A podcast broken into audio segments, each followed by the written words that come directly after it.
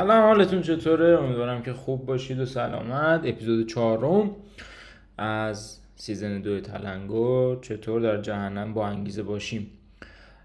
موزیک این اپیزود Play God by یا خوانندهش Sam Fender هست. خیلی انگلیسی داشتم حرف می‌زدم. ببخشید.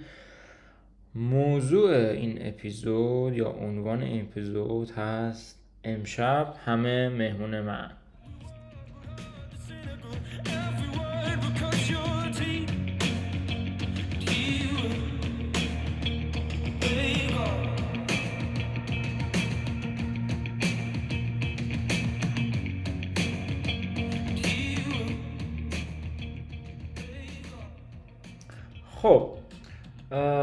سیاست های ایجاد انگیزه در جامعه یکی از کارهای سخته.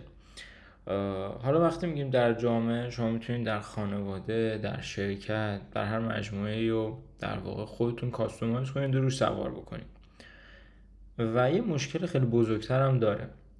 ما بعضا برنامه ریزی هایی می‌کنیم برای افزایش انگیزه در حالا عزیزانمون مخاطبینمون یا هر کسی دیگه اما اتفاقی میفته اینه که انگیزه اضافه نمیشه. بزرگترین مشکل سیاست های افزایش انگیزه در واقع کوری ما نسبت به نتیجه است. ما نمی‌تونیم نتیجه رو پیش بینی بکنیم. اونجوری که باید. بعضا پیش بینی های میشه کرد در حد و حدود و آزمایش های قبلا انجام شده ولی در کل ما وارد یک دنیای پیش بینی ناپذیر میشیم. دلیلش هم خیلی مشخصه.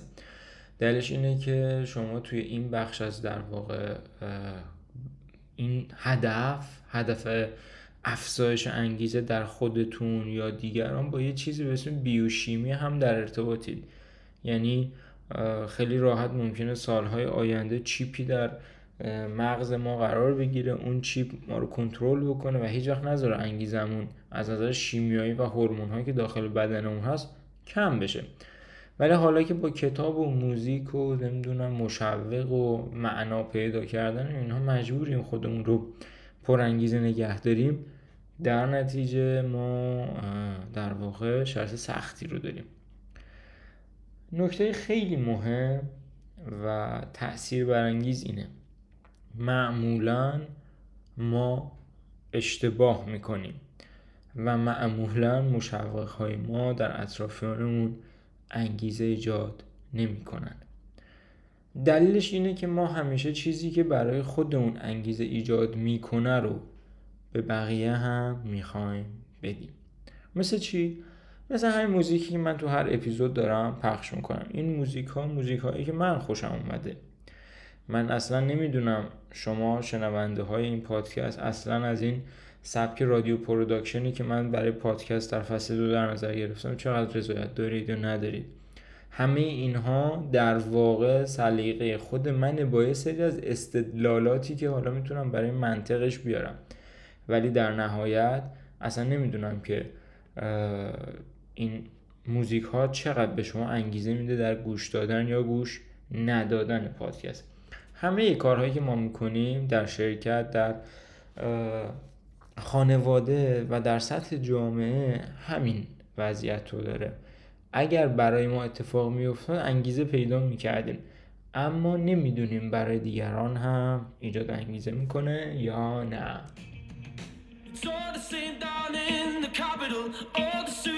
می‌خوام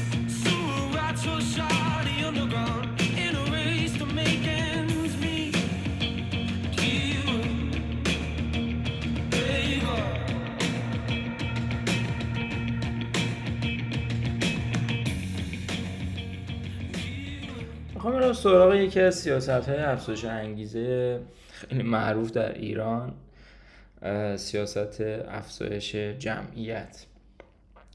در ایران مشوق هایی داریم الان که اگر که بخواید در واقع بچه دار بشید بهتون تعلق می‌گیره.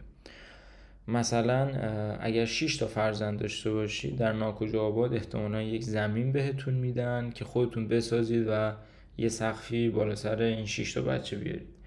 یا اگر که دو تا بچه داشته باشید یارانتون مثلا دو برابر میشه. خب. اینها نیاز به پیش بینی هم خیلی نداشت. یعنی ما از اول می‌دونستیم که اگه کسی که بخواد 6 تا بچه بیاره یا یه سقفی بالا سرشون هست یا براش مهم نیستش که اون سقف وجود داره یا نه. یا مبلغ یارانه انقدر مبلغ در واقع چشمگیریه که نمی‌دونیم باش بنز بخریم یا خونه بخریم. و عملا خب از به قولی از فهرست از فهرست اون باید خارج بکنیم. به خاطر یارانه بخوایم بچه بیاریم. اما کتاب و دن آریلی به یک آزمایش اشاره می‌کنه. آزمایشی که در شرکت اینتل تونستن انجامش بدن و نتایج خیره کنندگی رو به دست آوردن. خود من با توجه به محتوای این کتاب در نوروز 1401 در واقع همچین سیاستی رو و ترکیبی از نکاتی که در این کتاب هست رو برای کارکنان در نظر گرفتم. به نظر می‌رسه که نتیجه داده و اون عملکرد و اون بازدهی که من فکر می‌کردم باید اگر همه با انگیزه باشن اتفاق بیفته اتفاق افتاده. بریم سراغ مثال شرکت اینتل. ببینیم که چه بلایی سر کارکنان اینتل آوردن؟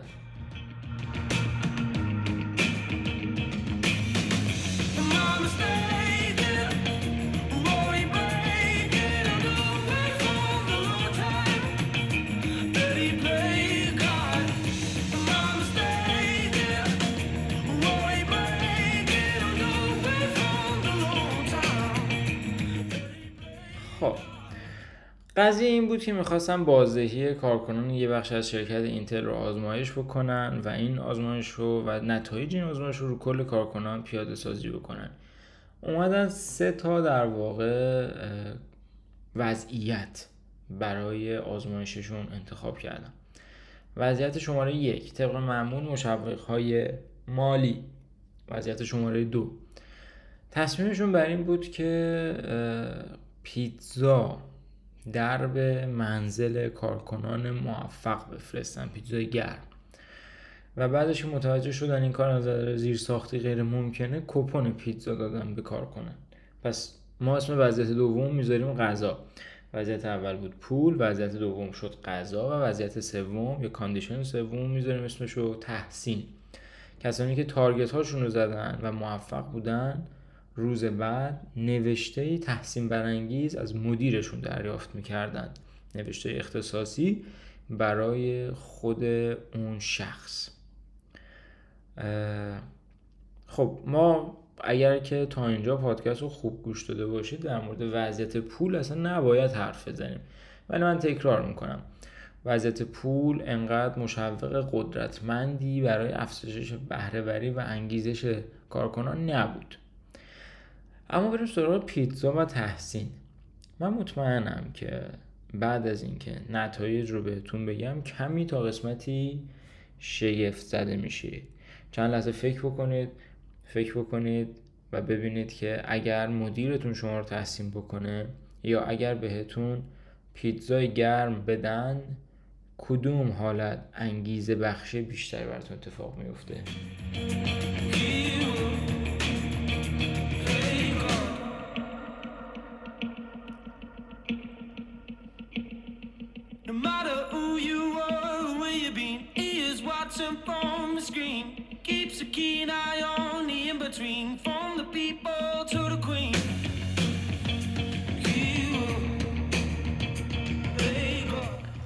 در کمال تعجب دیدن که کسایی که کپون پیتزا رو دریافت کرده بودن مثلا خروجیشون از ده شده بود هفت و هفت و کسایی که یادداشت تحسین رو دریافت کرده بودن خروجیشون از ده شده بود مثلا هفت. یه تفاوتی بود با پیتزایا ولی اونقدر چیز نبود. اونقدر چشمگیر نبود. ولی کسایی که پول دریافت کرده بودن از ده شده بود مثلا پنج. و خیلی پایین تر بود. این به ما چی نشون میده؟ به ما نشون میده که مشوق مالی که بود و نبودش خیلی تغییری ایجاد نمی‌کنه. خوبه ولی تغییر ایجاد نمی‌کنه. اگر دنبال تغییرید.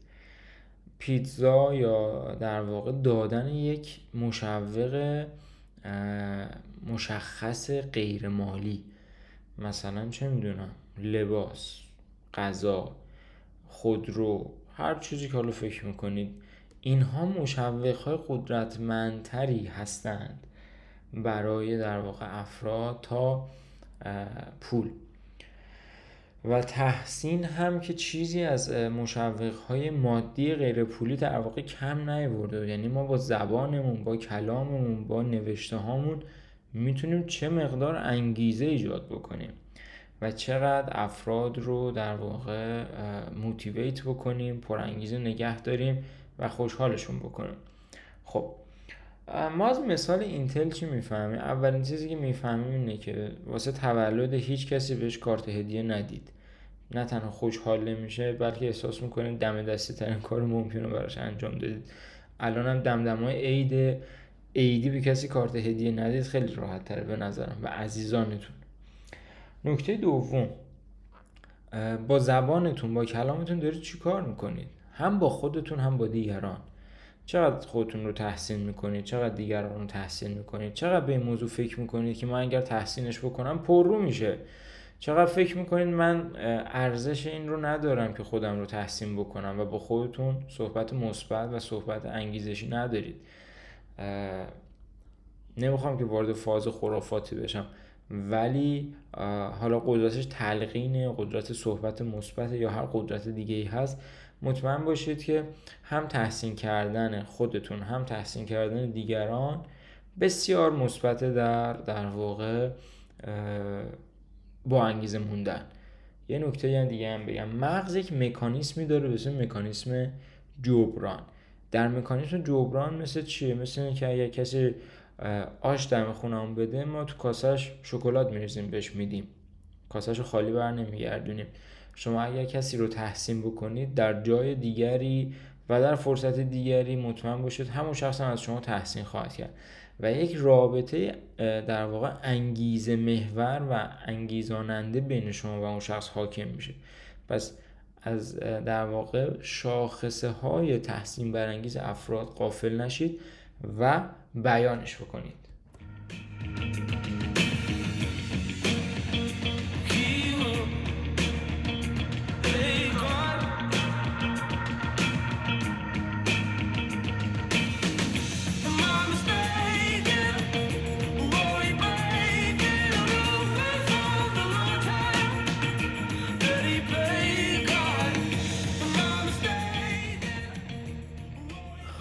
به اینجای داستان که می‌رسیم باید به یه بخش خیلی مهم هم بپردازیم و اون هم ارتباط و رابطه های عاطفیه. منظورم الزاما نامزدتون همسرتون و یا دوست عاطفیتون نیست.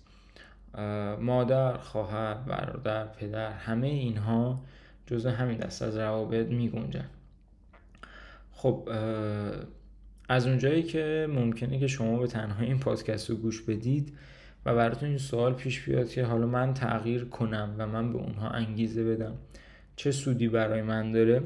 مطمئن باشید با توجه به همین صحبت که توی فصل دوم داشتیم اولا این یک کار معناداره و انگیزه شما رو فول بالا نگه میداره و شما رو مشغول ساختن یک روابط با کیفیت می‌کنه. و ساختن یعنی معنادار بودن یعنی با انگیزه بودن. برای خانواده برای روابط عاطفی و عاشقانتون باید که یک معادله خوبی رو بسازید.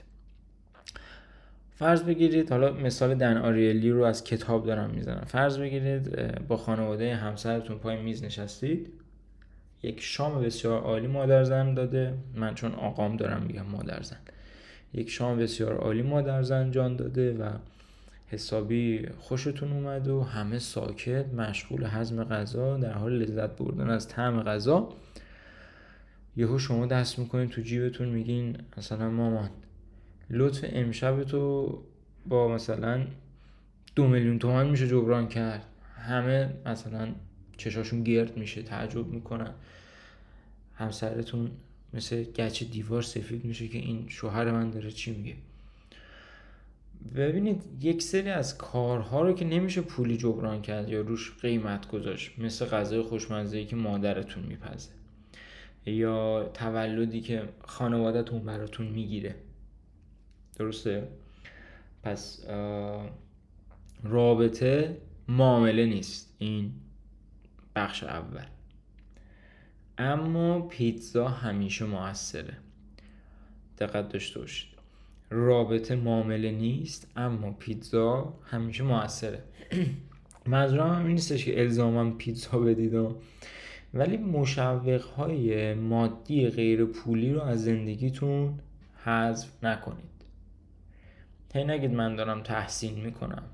نیرومو دارم تحسین می‌کنم مادرمو دارم تحسین می‌کنم عشقمو دارم تحسین می‌کنم. بلکه این مشوق های مادی غیر پولی رو به اون رابطه مثل زعفرون رو برنج مثل یک در واقع ساید خوب اضافه بکنید به اصل کار. حذفش نکنید نادیدش نگیرید. و برای تحکیم روابطتون شما به در واقع این مشوق های مادی غیر پولی نیاز دارید و این نشون دهنده حسن نیت شماست. داریم به قسمت پایانی اپیزود چهارم نزدیک میشیم. یه جنبندی براتون می‌کنم و بعدش خداحافظی.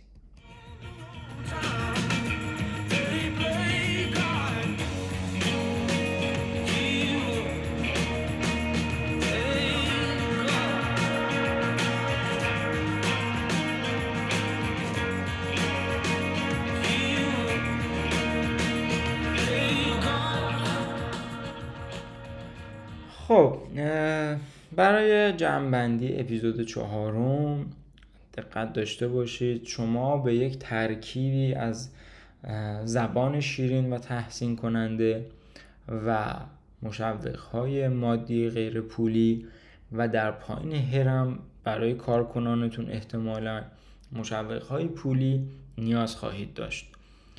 و به یک سوال بزرگ پاسخ دادیم که چرا ما باید پیش قدم بشیم در این کار؟ به این دلیل که این یک هدف معنادار و منجر به داشتن خانواده شادتر دوستانی شادتر همکارانی با انگیزه تر میشه و هدفی بسیار بزرگ می‌تونه این باشه برای ما. تصورش رو بکنید که هر نفر بتونه انگیزه بخش چهار نفر دیگه باشه در زندگیش.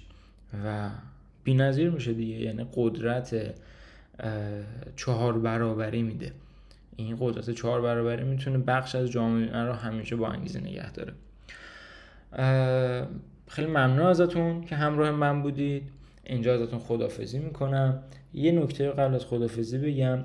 یه اپیزود کوتاه من اضافه کردم ویژه سال تحویل 1401 که خواهیم شنیدش. و جزوی از پادکست نیست بلکه مرتبط با فصل دو اما در مورد شرایط ایران و شرایط کشورمان است.